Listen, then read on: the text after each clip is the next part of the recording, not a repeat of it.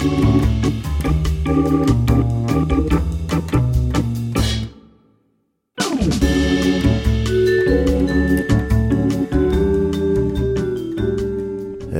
and welcome to Upstream with Jim and John, father and son conversations about discipleship and culture in the Pacific Northwest. I'm John. And I'm Jim. And today we're going to talk about how to increase the personal development of your life, your spiritual power, strength, um, man, just becoming the better version of yourself, like this this process that you can bring that God multiplies. And here's the secret: you go big by going small. Exactly. Yeah. So we're going to talk about ways to go big in your life by going small in your life. Yeah, and specifically uh, relationally with your Well, there's some power there. Yeah. yeah, Yeah. yeah, and with your sphere of influence and yeah, Yeah, whole- it's going to be way better than we're making it sound right now. So always. just hold on tight, and it's going it's going to get good. This is this seriously. I believe this could be an episode that can, that if if we put it in play, could actually be a, a defining moment. Really, for sure. Well, before that, it is joke and or story time, and it is your turn this week. it is. And I thought I would tell the story of when um, I soloed in a Cessna 152. Uh, that is a single prop uh, airplane. I learned to fly. Um, and um, after this particular flight, I never flew again. Ever again? Never again. Uh, Not even pilot. with other people. No, I just never did it. I never. Well, yeah. Anyway, my brother was a flight instructor. I had just graduated high school and I was going to head uh, to college in the fall. And so in um, late July or early August, he lived uh, in another little town out west of uh, Fort Worth. And so he lived at this little airport and he was a flight instructor for this airport. And so I, I, I had already done all my ground school. Um, and I went out And, that- there. and that's just what that's a That's uh, the simulators and stuff, like that. Or? No, no simulators, but you you have to read all these things, take all these tests, pass the tests, and really understand the dynamics of flight, the the operation of the aircraft, And this is a while- drag.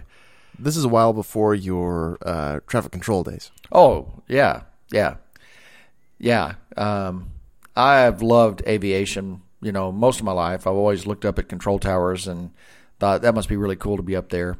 And my brother loved flying, and he had gotten his degree, and he was a flight instructor. So, um, I had no idea that Joe. I mean, I knew. I guess I, I knew he liked planes. I didn't know he had a was a flight instructor. An instructor. Yeah, that's a whole nother story on why he quit doing that. But anyway, um, so after uh, high school, I realized that my dad's uh, my dad had died, you know, two about a year and a half before that, and that the trust fund would pay for my flight lessons. So I took ground school. Then I went out and I started cramming flying lessons while I lived with him, you know, for a little time. And um, I uh, took to it really well. And then one day we we flew for a lesson. I was doing some touch and goes, but it was really windy, so we went over to a different airport where they had a broader runway. And I'm practicing touch and goes there. And then And that's uh, just taking off a little bit, landing, and then taking off a little bit. yeah, you you you uh, take off, fly a circle around the airport, back in the pattern, and then you land, and then instead of stopping, you give it gas and you take off again. You touch and you go. And so I had done about four of those, and my brother said, "Okay, this time come to a final stop." So I landed and I came to a stop. He said, "Just stop right here on the runway," and he gets out of the plane, and he said, uh, "I want you to do." Uh, three touch and goes, and then stop and pick me up. I said, I'm not ready for this.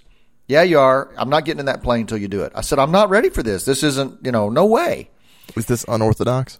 Oh, yeah. It's way earlier in my flying lessons than I should be doing this. And uh, he said, I'm not getting back in that plane until you do this. So he shut the door and he started walking away. So, stupid me, I take off. Now, taking off is easy. Anybody can take off. That's not hard at all. And I do the pattern. I come around and um, uh, I start to land. Now, the thing about landing in this little plane is you look out the window and it looks like you're like a foot off the ground, but you're really about eight feet off the ground. And so I think I'm about a foot off the ground. So I push in the the steering wheel. That's how you descend. And I push that in to just do that last foot and land. Well, right as I do that, this crosswind comes across and turns the plane. You know, all, not not directly sideways, but uh, pointing to the right, Cattywampus. cattywampus, and uh, and it hit the ground like it like dropping off of a one story building almost. I mean, it, it, it, I hit the ground really hard. And I screamed, "Oh Jesus!" And I took my hands off the wheel, and the plane bounces into the air, turns the other way, bounces in the air again. Oh, my gosh. And when I bounce the third time, I look up and I'm pointed straight down the runway, and of course the runway is getting shorter. so I gas it up and I take off again, which is way easier than stopping when you're panicked. Sure. And I'm like, what am I doing? Why did I take off again? and uh, came around a second time, touch and go, did it fine that time. Uh, came down a third time and stopped. And uh, when I stopped, pulled over my brother, I killed the engine. I jumped out of the plane. I said, "You're, uh, you know, blankety blankety blank," and I was furious. But he got back in the plane. He got me back in the plane. We flew back to the airport where he was a flight instructor, and he had already called those guys because what happens when you solo?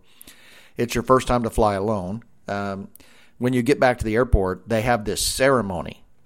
What they do is they they people are there waiting on you, and they're kind of hidden. And when you come off the plane and stuff, they douse you in water. They throw buckets of water on you, and then they cut off the back of whatever shirt you're wearing.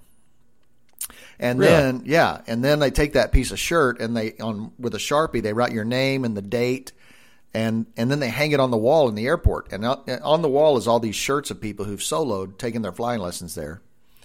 And so I really Uh, like some of my shirts. I might be kind of mad. well, I didn't know that was going to happen either, and that was one of my favorite T-shirts. But I didn't care because I was pretty fired up. That I, I mean, you know, I was really Yeah. mad he made me do it, but I was pretty proud of the fact that I had done it. And um, so that's my that's my fly solo story. But you said it was a an, a overall negative experience. Well, it, was- scared the was- living daylights out of me, man. I, I mean, I could have killed myself, and my brother would have stood there and had to watch me die. If I had flipped that plane over on the runway and killed myself, he would have never forgiven himself. So I just, Right. I still uh, am blown away that he that he had me do that. It sounds a lot like something your dad would do. It does, doesn't it? Is Joe a lot like him? Oh man, yes, Well, yeah. Me, he and I are both like my dad. Only uh, my brother has the crazy parts of my dad. sure. I have the really smart parts of my dad. Yeah, there you go. I've always loved flight simulators.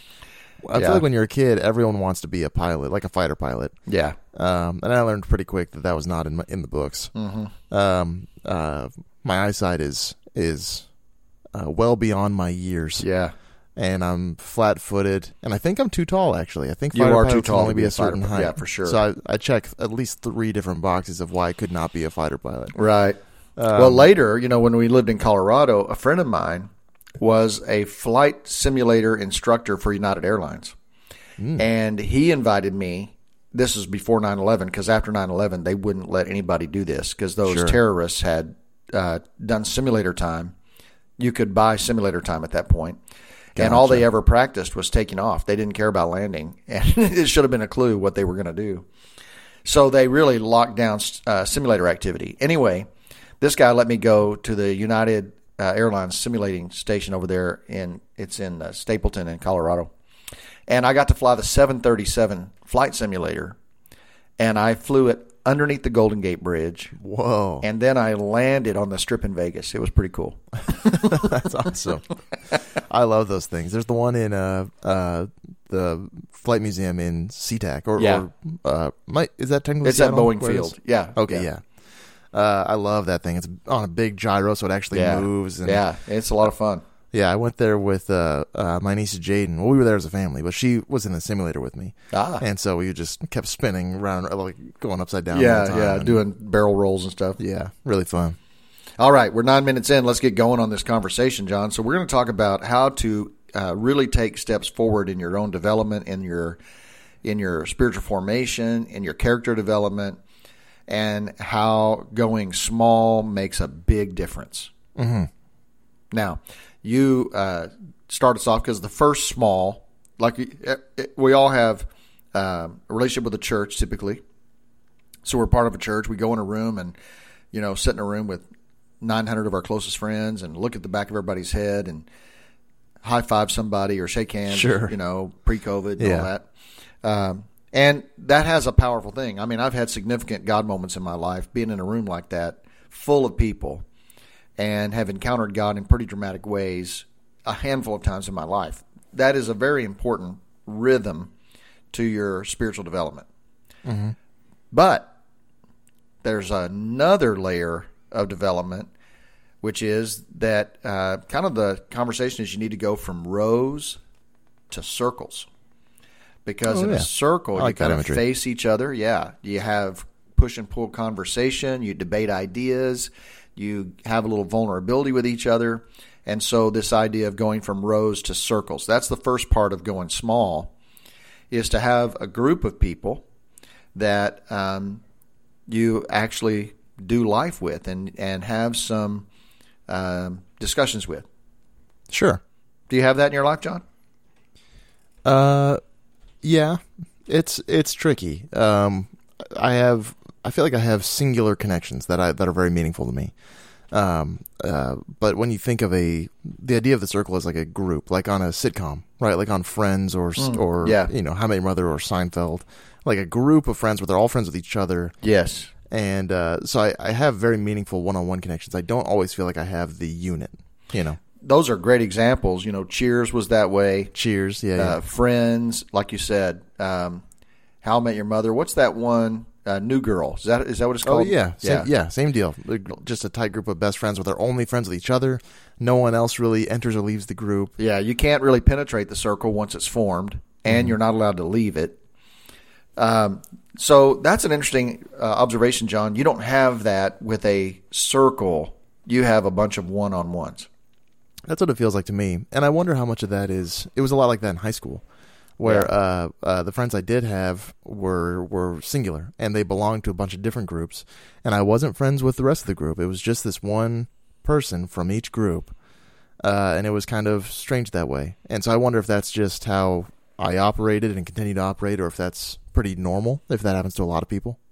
That's interesting. You know, the introversion part means your appetite for that certainly is smaller than an extrovert who would say, "Let's have a party."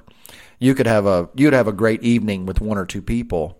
You wouldn't think, "Well, let's have six people over here instead of two. Right. Typically, right? Would that be yeah, right? typically. Yeah, yeah, yeah. And I do. I I enjoy um, parties. I guess like uh, uh, it depends. I guess I don't always, but but uh, every now and again, a room full of people, and you walk around and talk to people. It's it's Yeah. fun. But Now, in college, though, you had a posse. yeah, yeah, I did. That was great. And it's just tricky. The you know, it's it's just adult friendships. Is the people that you um, have those connections with don't live near you anymore. So uh, there and there's a big with technology. We have this big chat for the whole uh, the my crazy uh, Still with that person group. apartment. Yeah, I've told stories about. We still are all in that group, and we we message each other every day. And that's three years ago. Uh, yeah. Well, I graduated two, I think, years ago. Coming on two years ago. Okay, so so tho- that that that physical posse ended two years ago, and you guys still communicate every day. Yeah, but, eh, but that one, uh, whatever um, intimacy we had is now lower. Now it's jokes, and it's you know we don't really talk about Oh. our our. We'll talk about if we had a funny story from work, like uh, um, any big gaffes that you had with your boss, or you know something like that. But nothing. Uh, a few few. We don't request prayer. We don't, you know, stuff like that. Where the one-on-one relationships are more like that, um, like with uh, the singular friends from that group.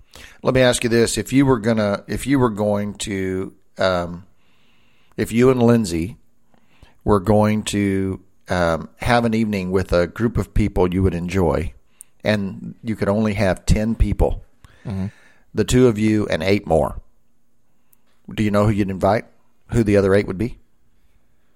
Well, it it depends. If this is an exercise in a vacuum, then I do. But if you we start thinking about dynamics, none of these people know each other. It's going to get weird because they only they each only know me and Lindsay individually. Okay, so Uh, that w- so there wouldn't be yeah. But yeah, so like the whole group, you know, it's and that's kind of weird because it was just us guys. So now that a few of us are married, it's like Mm-hmm. the women don't know each other. That might be, you know. Now But I, lately, know, I, I have I have plenty of of uh, of applicants. I guess I have lots of people that come to mind. One of my best friends just got married, uh, like a few well, a week Yeah. ago, last Yeah. week, and they're off in uh, in Wenatchee. And so I would so if love, they were would- local, you would you would enjoy Oh, that. Yeah, we go on double dates twice a week if we could. Um, and it was really interesting, actually. Uh, that kind of unit. His dad, when I was up there, we hung out with his dad and a bunch of his dad's friends, and they've been in a unit like that since high school. It's crazy Yeah. to see, and he's you know fifty, I believe. So it does exist. But what, what about you? I, I, you know, well, I'm I'm curious. Uh, do you think there's something that you um, that could be useful to you if you had that? How would Yeah, that well- How would that enrich your life if you actually had that?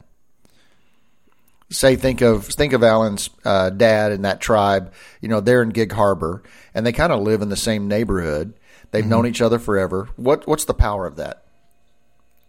the power of that is um i guess all, just the standard power of community so they all have this network where if they need something there's a, a pretty good sized list of people they could call you know that would that would do, go to considerable lengths to to help them out so just Yeah. the you know the the strand of three chords is is not easily broken or however that goes Yeah.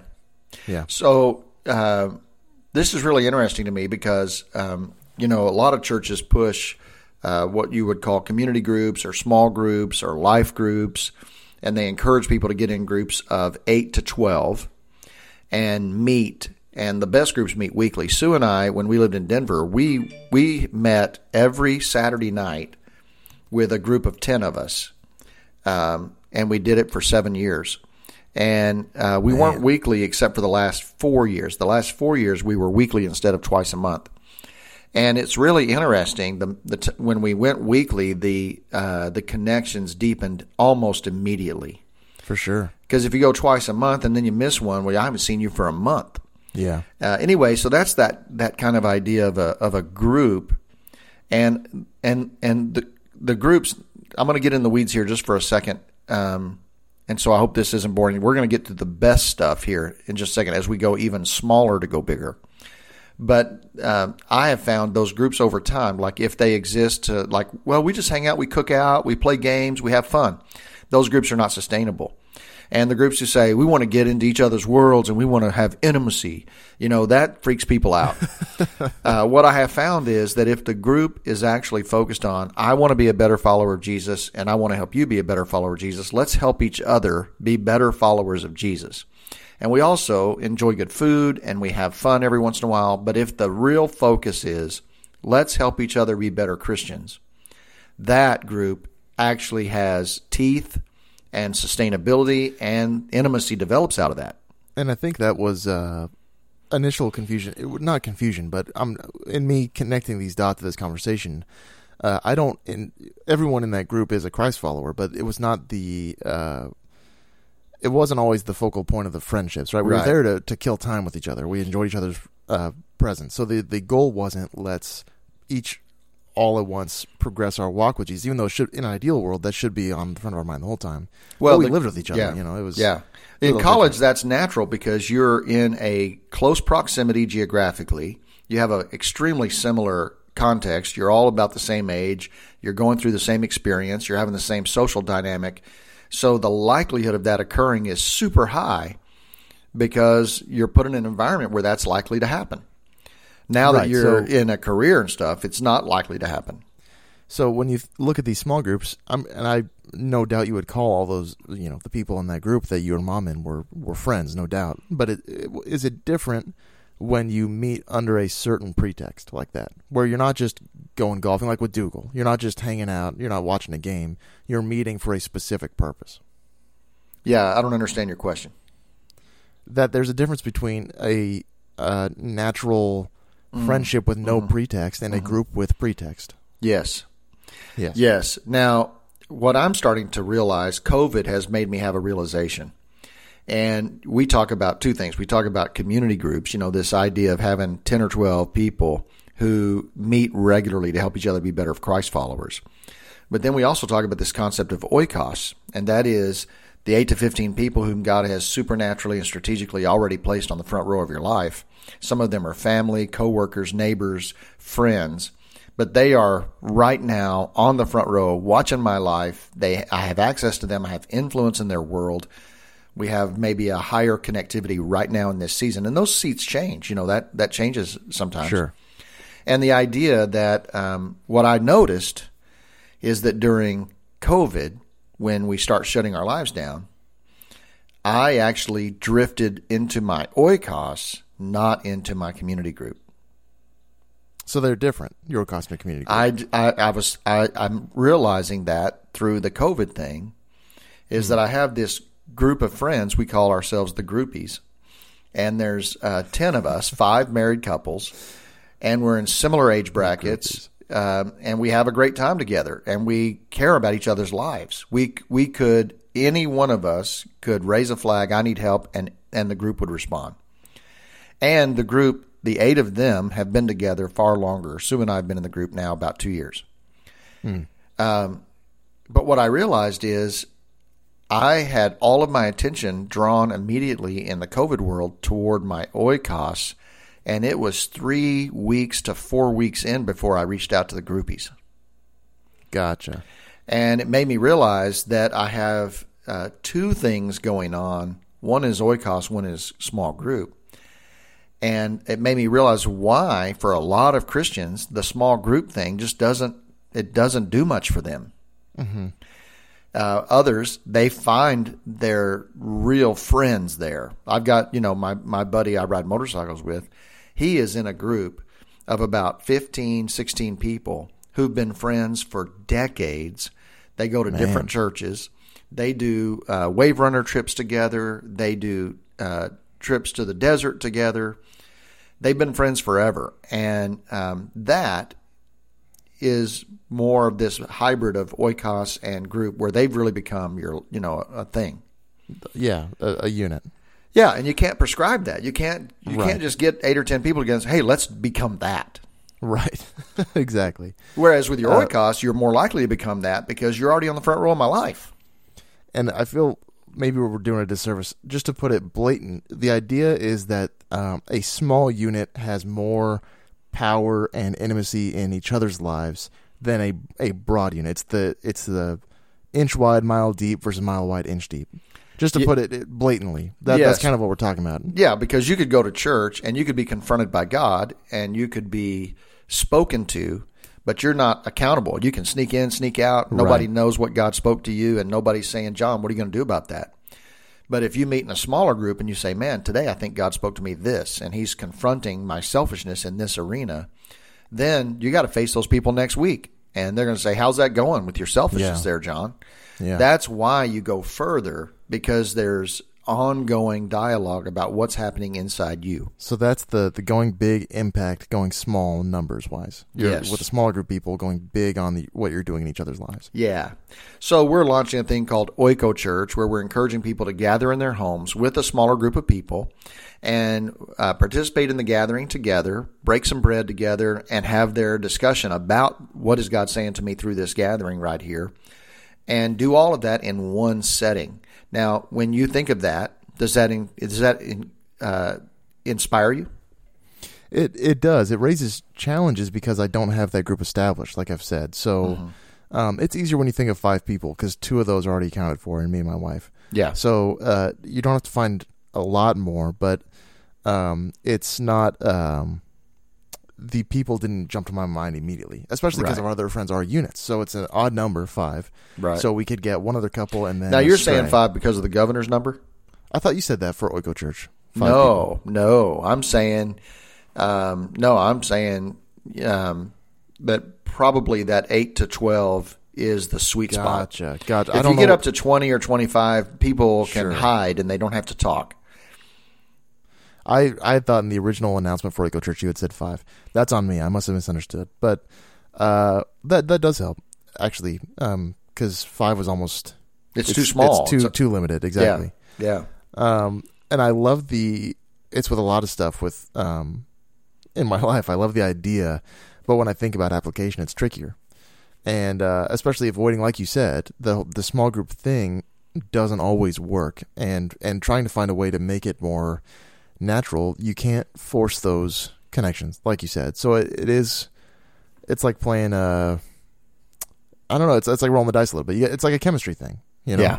Yeah. I don't know. It's it's very challenging to engineer. Yeah. And so I'm tempted to ask you like who would you put together? But I but I think I know. There's a family I know where the mom and dad are the patriarch, matriarch, and they have kids, and some of the kids have married. Um, and and so they've got this growing little group of their family, and they really do their life together, and they uh, pray for each other, and they talk about their faith with each other. And so naturally, when This family Oiko- unit. yes, and so when when I think of who are they going to do Oiko Church with, they already have it done right there. Sure. And so it's high energy, it's high accountability, it's inspiring, it's fun, uh, it's not awkward. And so I kind of think that's the way you would lean is, you know, if I weren't the pastor, you'd come over to our house and, you know, we would have a few people here and we would do that together. And it does make it a little more complicated where, you know, in the Oiko Church, you'll be streaming a service of you speaking. So uh, I can't have necessarily you in the Oiko Church. Right, right. um, yeah, but but it is interesting. Um, uh, do you have people in mind? If you ha- if uh, you'll be busy, but if you weren't, Well, you could also do your Oiko Church uh, as a pre-recorded thing, so you could do it. That's the beauty of it. You could do it Sunday night. You could do it any night of the week. You don't have to do it on Sunday morning. Your your group could say, you know what, we want Oh, our true. Sunday mornings free. We're going to do ours on Sunday night or Tuesday nights. We're going to every Tuesday night we're going to meet at somebody's house, have uh, potluck dinner, and do our Oiko Church. So you you really could do it anytime. And in that case, I could do it with you, but uh, let's move forward because I want to I want to keep working our way smaller because I really think that while the small group Oiko Church concept is really helpful, um, it is that next step from big to small. But what I'm realizing is the step after that is the one that I think has even more power, and that's to go even smaller. So uh, smaller than eight to twelve. Yes. And so, um, kind of the way I think of it as a funnel. You have the you, you show up at a church. I'm a part of a church. That's a big group. Then I'm in this mid-sized group. Maybe I take Financial Peace University, which you did. I take a class. I'm sitting there in a room with maybe 35 people in there, but I'm at a table with six or eight. Uh, couples Connect for you did that for a while, right? So you and Lindsay show up and you meet all these other young couples and it's a mid-sized group. Then that that drifts down to a smaller group, and then you're drifting down even smaller um, to maybe three people or one-on-one at a bistro table. Sure. This is where the rubber starts really hitting the road. Is when you have this one or two other people that's generally going to be of the same sex, where you really have uh, what what um, somebody calls a two a.m. friend. I've got a two Yeah. a.m. friend. Well, and actually, I don't. I feel terrible for forgetting. In you explaining that, I have. I've lived through that model in the past uh, couple years with with this other couple, and we, like you said, a funnel, big church. Then we went to Couples Connect, and we met this couple who had just moved here from uh, Texas. Uh, named were Josh and Mary, Mm-hmm. and uh, and me and Josh became like very good friends very quickly, and it was awesome. We met uh, for coffee every now and again, and they had a kid on the way, so he was kind of freaking out. But it was this really really cool thing, and just like that, they were gone. They moved on to Arkansas within you know within Yeah. ten months or so. And, And you so haven't replaced him. No, no, and so but but like you said, it was it was like bam, it was, it was like there it is. Uh, funneled all the way down to one guy, and as a couple, we did couple stuff together too. But me and him would meet one on one, Yeah.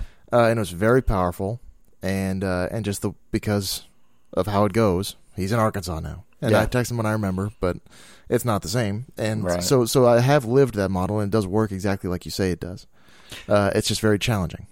It is, and and I guess that's the point of this episode is to encourage people to to go for it because that you know in your case, and this is what most people say. I just need that to happen to me. I didn't go hunting for Lindsay. You met Lindsay, and bam, it happened. Sure. And you didn't go looking for Josh. You met him, and bam, it happened. And we kind of hope it'll just happen to us. But for it to happen to us, you got to make some movement toward the smaller. Like if you hadn't gone to Couples Connect, you would have never met them.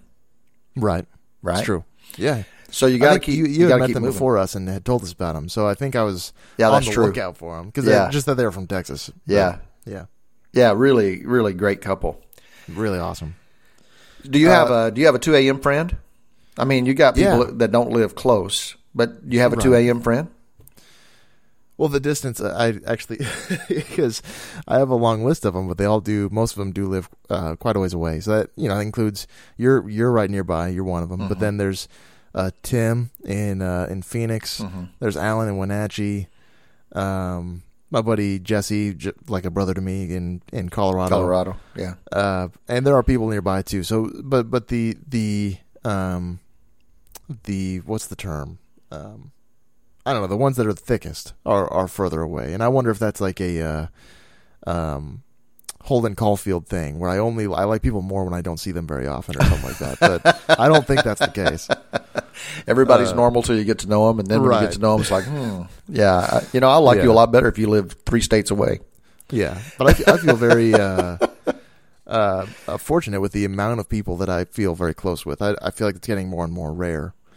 Um, but yeah, do you do you have uh, nearby two a.m. friends? You know, um, I do. Um, I have a friend right now. If if I called him, it wouldn't matter what time of day or night. He's going to get up and he's going to be there. In fact, it's it's happened a time or two when I had a uh, something break at the house, and Sure. uh, oh no, what do I do? And um, uh, I texted him one time, hey, this happened. What do I do? And his response was, wait 15 minutes till I get there. I actually have a couple of those guys who, who would just get up and, you know, meet me at the hospital or move a mountain, you know. Yeah, And I think that I think that's first rock number one for me.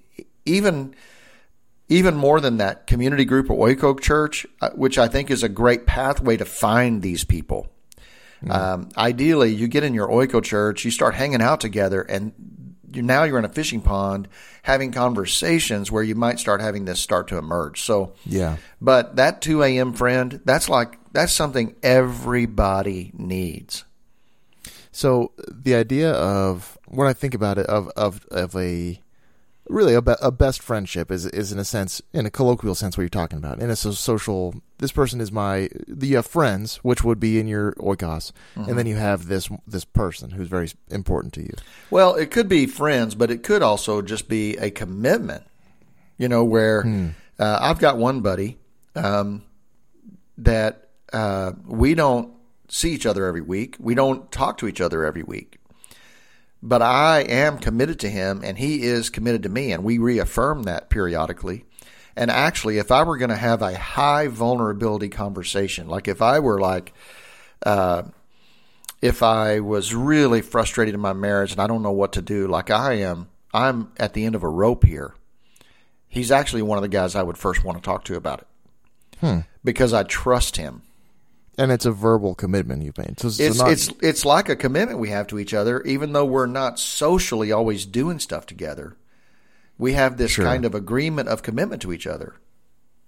So biblically, what I was saying is, the one-on-one unit like that uh, isn't isn't always um, explicitly talked about. So you have like you have units like like Paul and Timothy, and uh, I forget the names. I think Jonathan and Lot was that it in the Old Testament? There or Jonathan and Jonathan and David were very they they Was loved each other. Yeah. yeah yeah it just is very um, a close friendship. But normally the, the focus, especially in the early church, is the is the unit is the oikos is the unit. Yeah, you do have uh, Paul had Barnabas, and then who was a friend, and he had he had uh, Timothy, who was a It's like a son. who was like a son and a, a mentee. He was an understudy, Yeah. and so uh, some uh, um, Howard Hendricks says every every person, every man needs a Paul, a Barnabas, and a Timothy. I need a man above me who's gone further than I have, who can encourage me and equip me. I need a peer who's an encourager, who uh, loves me but isn't who isn't impressed with me. And then I need um, a Timothy, somebody I'm actually pouring my life into. So uh, I think that's another way to look at that of this going smaller. I believe at the end of the day, so this is where really the bottom line, I think, John, and I'm curious what you think about this. I would I believe in this so much that I would say the odds of you being uh, strong, mature, stable, and um, continuing to grow in your life is directly proportional to the number of these uh, smaller relationships you actually have. That's So a big claim. It is a big claim. And I don't know how people get where they need to get spiritually without this. Without without the and specifically the the two a.m. friend or the the group. Uh, both. You know, Jesus had twelve, then he had three, and then he had the disciple whom Jesus loved. Right. So there was there was 12, three, and one. The self-titled Yes, disciple who yeah. Jesus loved. Uh, and um, I, I think there's something to that. The 12, three, and one. I think there's something to that. And you know, I, I had a conversation at church, uh, a, a message I taught a while back, not too far ago, where I said, um, you know, you you have these people who come along and they put an arm on your shoulder and they say, hey, let me talk to you, and they kind of confront you about something that's broken your life. And um, so far, I have had the conversation in three groups of adults where the question was asked, "Have you ever had that?" And the answer is overwhelmingly no. yeah. I've I've never had somebody ahead of me, you know, who cared about me, who put an arm around my shoulder and said, "Hey, man, let me help you with this. Um, this is what you're doing. This is where that's going to take you, and I want to encourage you to reconsider." Um, I'm shocked at uh, both how much of that I have had, and so I'm really grateful for it. And I'm shocked how little of it anybody else has. What to Yeah. what do you attribute the the vacancy of that? How can it be that so few people get to experience that?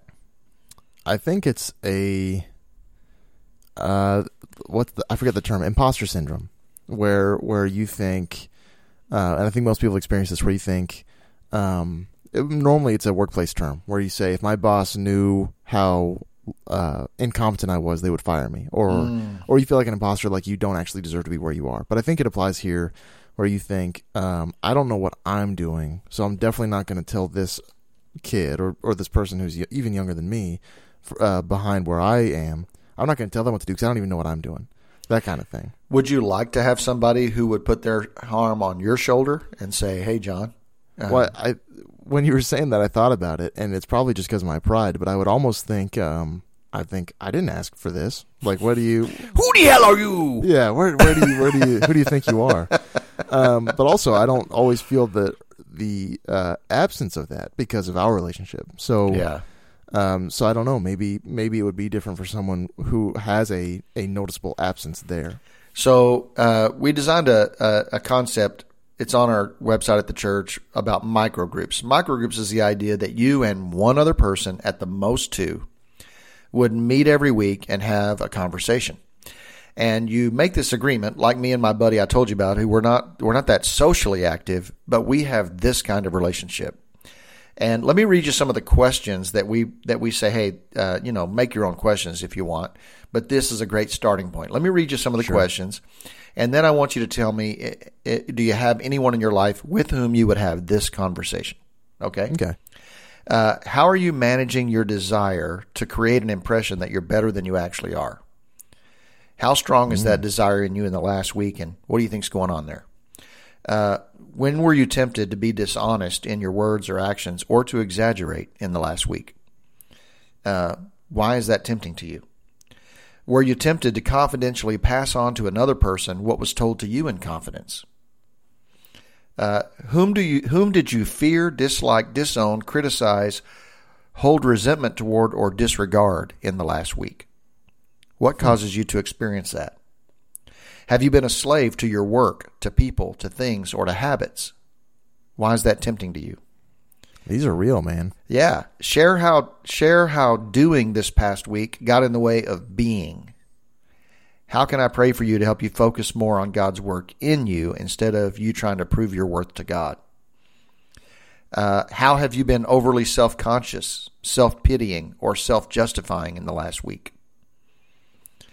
Uh, share this week how you've dealt with life controlling behaviors and dependencies such as fear, anger, substances, or inappropriate sexual ideas or behaviors.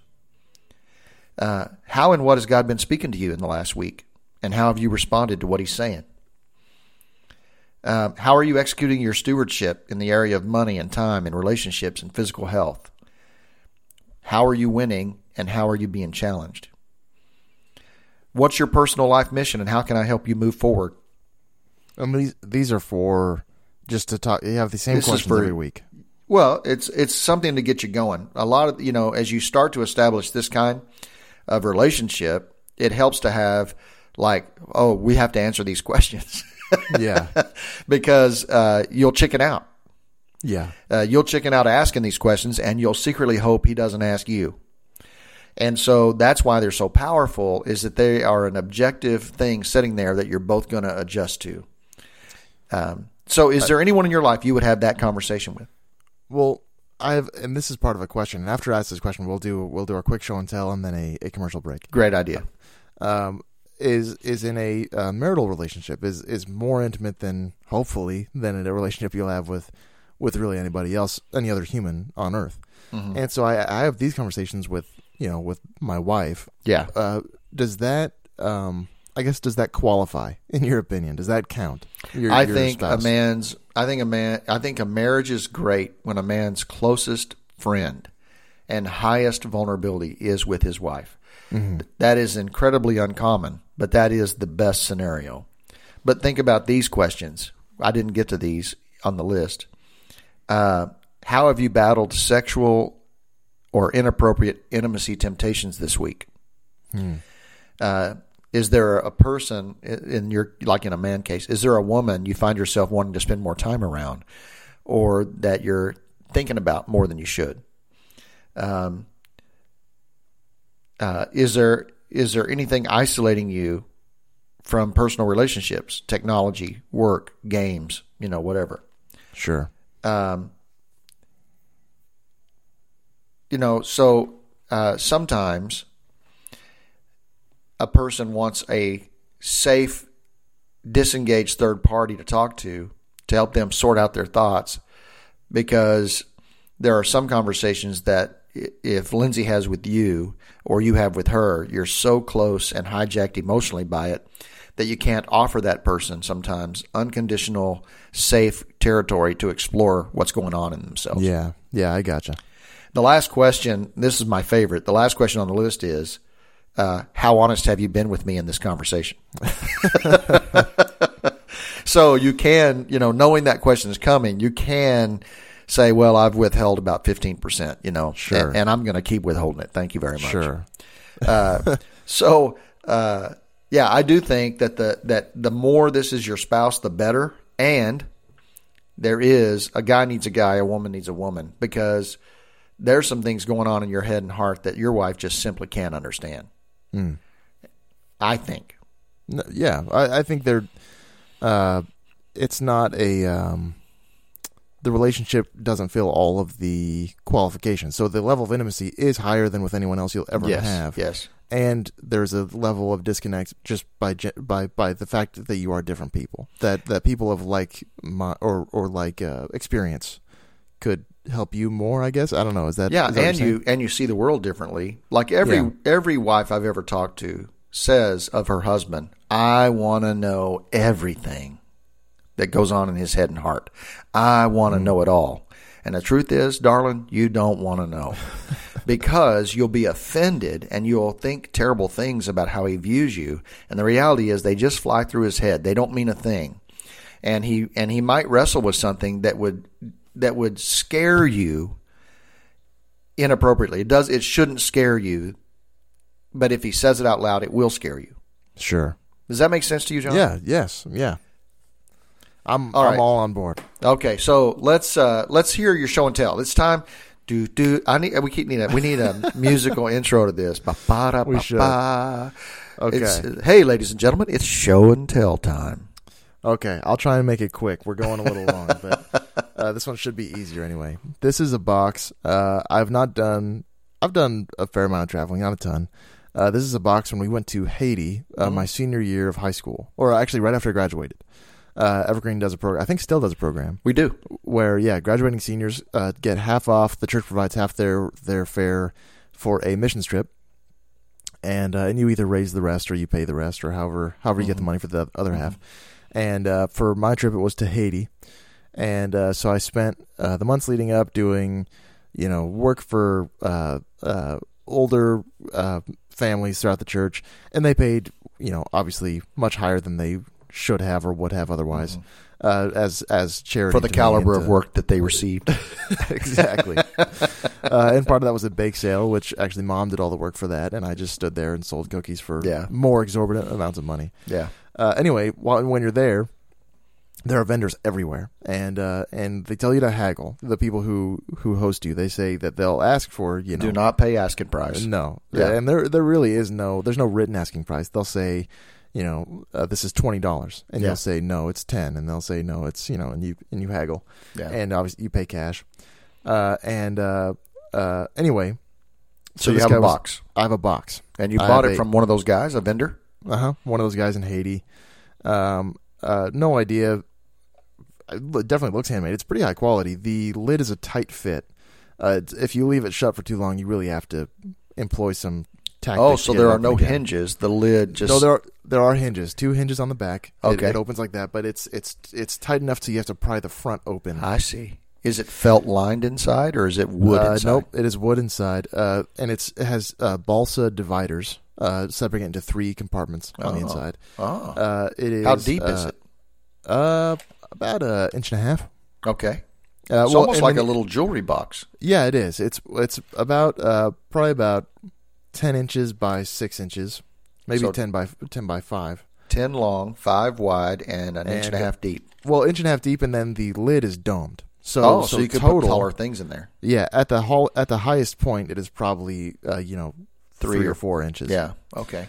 Uh, and then uh, the bottom is like a uh, a more tan color. The top is a more deep red color. The lid is a deep red, and on the very top, uh, looking down straight down, uh, it's uh, engraved the word Haiti Nice. in all cap letters with nice little flourishes. and is and- there a latch on the front? Nope, nope, it just No latch. on its own. No latch. For some reason, I could picture like a brass or gold hook on a on a thing or something to latch No, it. and I wonder if that's one of the reasons they made it such a tight fit. So you Yeah. have to. Yeah. it acts as its own latch, and uh, inside, just um, as it happened over the years, I use it as my my Northwest trinkets box. So on my Mm. my adventures throughout Northwest and a lot of my courting Lindsay, I have lots of of uh, memorable little um, Trinkets, like ticket Trinkets. stubs or things. yeah, exactly ticket stubs. Uh, I think I have a receipt from some memorable date or something like that. Um, other other fun stuff like that. Little uh, uh, uh, sentimental tchotchkes, if you would. and I'll show it to you. This is the oh, wow. It is deal. substantially lighter on the bottom half than the top. yeah. I love the engraving at the top. It's very cool. I wonder if those are two different kinds of wood. The the the body of the box and the lid seem to be different wood. Yeah, because you wouldn't assume they just treated them different. Yeah. so maybe they are different wood, but they they fit together just right. And Do you remember what you paid for it? I honestly don't more than I should have. I didn't haggle that much. I'm really bad at that. Yeah. Uh, and uh, yeah, I viewed it as almost a service, even though it was a transaction. But, yeah. Um. Yeah. Anyway, big fan. Awesome. And you'll put a picture of that on the website, Yes, sir. which I looked at our website today or last night, and I did not see a picture of my bell. Well, I meant to ask. I need you to send me a picture of the bell. Oh, I thought I had done that already. So I was I was thinking that John he didn't put that picture up there, but I should be saying that Jim he didn't send a picture to John. Yeah, I could have asked. All right, let's do our commercial. Then we're going to close this thing down with uh, some some tips and tricks. Yes, sir. All right. Upstream is supported by the faithful members of the Upstream team, listeners who give monthly through Patreon. This podcast is just one part of the Jim and John ministry. They also write weekly blogs, have published their first book, and are currently at work on more. Their desire is to produce transformational content as well as offer encouragement and coaching to others. The dream is to see a movement of people who are integrating the work of Jesus into their daily lives and who are joining him on his mission to redeem and restore all things. Check out their website at jimandjohn.com, where you can learn more about the father son duo and gain access to all they have to offer. If you would like to join the Upstream team, consider partnering with Jim and John on patreon.com slash Jim and John. A link is also available on the homepage of their website. And remember, there's no H in John. Now let's join Jim and John for the home stretch of today's conversation. All right, welcome back. Uh, thanks again for listening, and thanks for listening to our commercial. And uh, again, any feedback on the show and tell bit, or really anything. in Yeah, we'd love to regard have it. Our, we'd Yeah. love to have it. Okay, so uh, uh, we've come a long way. That was a late, late commercial. Uh, do you have a big takeaway for this conversation? You know, I I do. I think that um, I think that the only way this is going to happen um, is to want it and to ask God to help you find it and to go looking for it. The, So- this, this deep, deep, This um, deeper, uh, yeah, yeah. And so I would say uh, you find it maybe the same way you find your wife. Um, you date. So I would encourage uh, Man, mandates, yes. or woman dates. mandates. Yeah, Yeah, well, I mean, So- women need these friends too. I They do. They do. Yes, but I'm talking to a dude. Yeah, I forgot. We are talking to lots of people, and and so Well, ladies are- too. Yeah, Um, I think I think male or female, you need this, and so I think uh, what you could do is uh, ask someone to a coffee and say, "Hey, I just want to talk to you." Bring some questions and kind of interview them, and uh, see if there's anything there. Because you, if it's not there, it's not there. But you won't find it if you sit around hoping this happens to you. It's not going to. So, uh, I would say my takeaway is ask God, make this a matter of prayer. Help me find both uh, a man who I could go to, or a woman, if you're a woman, you know, a, a, a more mature Christian that I could go to and say, hey, would you be willing to just meet with me, you know, a few times a year and let me uh, pick your brain? And then also look for a uh, 2 a.m. friend and also look for a younger person that you could say, hey, I see something in you I'm proud of, and I would love to be a part of your life. awesome. What's your takeaway? Uh, my takeaway is is just that this um, it's it's a concept that speaks for itself. I think. I think if people think about this and they think, yeah, that that the uh the more intimate uh or the the smaller number of people, the bigger the impact in your actual life. Um, and I think the concept carries through all kinds of stuff. I think if you think about uh, like your your state legislators, your governor, your and, and then smaller to your county and your city, they all have a much deeper impact on your what you see around you and how it affects your life than uh, federal, uh, national politics, and then world politics. Those trickle down, Yeah. and uh, and the, really the closer to home, and you have more of an impact at those levels too, at your state level, your city level, your community. You have a huge impact in your community. You have a very most people have a very very small impact on federal and government things. Yeah. Uh, so so just the idea that uh, um, the more intimate, the more impact you have, and especially for the kingdom, like the like the oikos idea. These people, you have real felt impact in their lives, even if you don't always feel that way. Um, and it goes both ways, and the the power of that, if you recognize it and and and um, intentionally use that uh, reality, uh, it's pretty powerful stuff. I think. I think too. You know, uh, I just saw uh, a um, headline um, this week, this weekend, that in San Francisco they've had a year worth of suicides in the last four weeks. No way. Yeah. And this COVID thing is really pushing people's buttons. And, you know, there's a lot of anxiety and stress and pressure, and on it goes. And um, I, I think that um, this is a hard thing to find. And people might feel like, I've got 450 friends on Facebook. Why do I feel so alone? And so uh, I really do believe this is one of those essential things we were made for is to have some friends that really count where um, I can tell the truth. I can I can I can give them information they could use to blackmail me. I need a friend like that who won't blackmail me, who won't judge me, Yeah. who won't give up on me, but who will fight the fight with me. Uh, I think that's an, a, an immeasurable um, asset to your life and something we should all offer and pursue.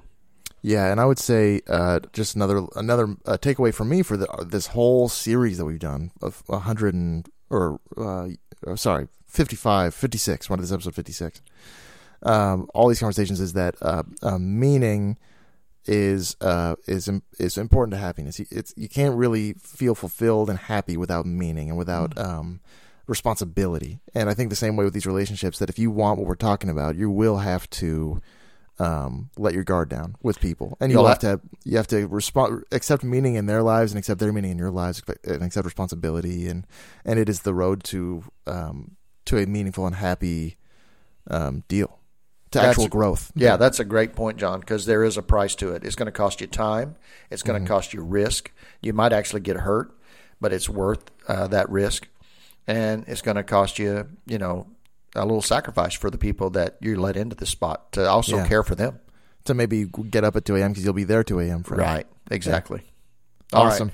Hey, thanks for listening. We hope you have a great day. As always, check out our website, jimandjohn.com, no H in the John. We have blogs there. You'll see the picture of John's uh, Haiti box there.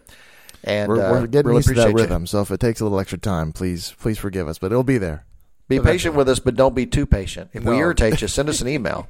Please. Uh, info at jimandjohn.com. We'd love to hear from you. Awesome. See you guys next week.